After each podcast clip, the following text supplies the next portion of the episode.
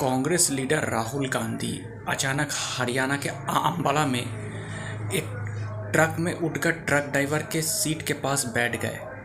और इसे लेकर कांग्रेस वर्कर्स का ये मानना है कि राहुल गांधी जो ट्रक ड्राइवर्स का जो इश्यूज़ है, उनका जो प्रॉब्लम्स है, वो जानने गए थे।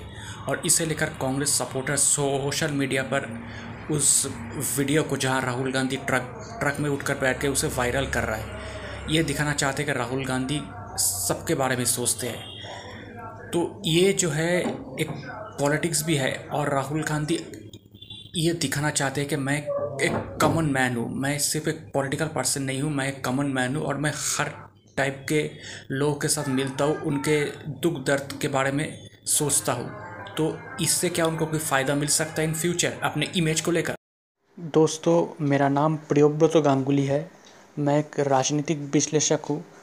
तो आपको मेरा पॉलिटिकल एनालिसिस कैसा लग रहा है? अगर आप मुझे, मेरे एनालिसिस के बारे में या मुझे कोई का कमेंट करना चाहते, कोई मैसेज सेंड करना चाहते तो आप मुझे ईमेल कर सकते हैं। मेरा ईमेल आईडी आप देखना, मेरे प्रोफ़ाइल पर है Mishti man nine eight the rate of G mail dot com Mishti man M I S T I M double A N nine eight the rate of G mail dot com शुक्रिया।